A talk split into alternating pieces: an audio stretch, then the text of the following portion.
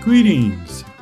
I'm Jim Stovall, and you are listening to the Heads and Tales podcast. Thanks for joining us today.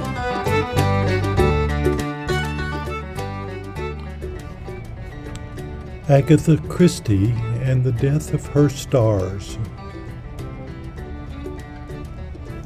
When Agatha Christie was living in London during World War II, she wasn't sure she was going to survive. It wasn't an unreasonable thought.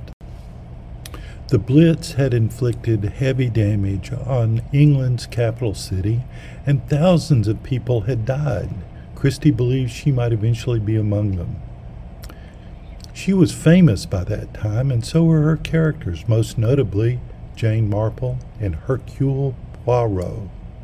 So she did something odd. She wrote a final book for each character, and in both books, the main character dies. Then Christie locked them away in a bank vault.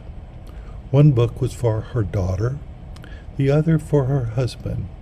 In case she died during the Blitz, each would have something of hers. The books showed Christie as a master of her form and characters. She did survive the war, of course, and she went on to write many more books about both Poirot and Marple. But she always knew how they would end. Christie lived for more than 30 years after the war. Poirot lived for almost that long. His final mystery, titled Curtain, the one in which he dies, was published in 1975, about six months before Christie's death in January 1976. When the book was published, Poirot was given a front page obituary in the New York Times, the only obituary the Times has ever run for a literary character.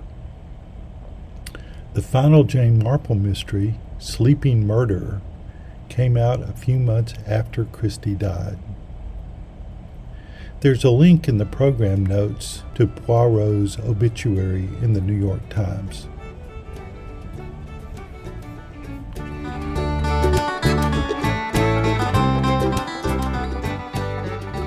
The Heads and Tales podcast is brought to you by First Inning Press, publisher of Heads and Tales, caricatures and stories of the famous, the infamous, and the just plain interesting. The book, Caricatures, Stories, and All, is by me, Jim Stovall. Ed Caudill is the editor. The book is currently available on Amazon.com. Join us again for the next episode of Heads and Tales.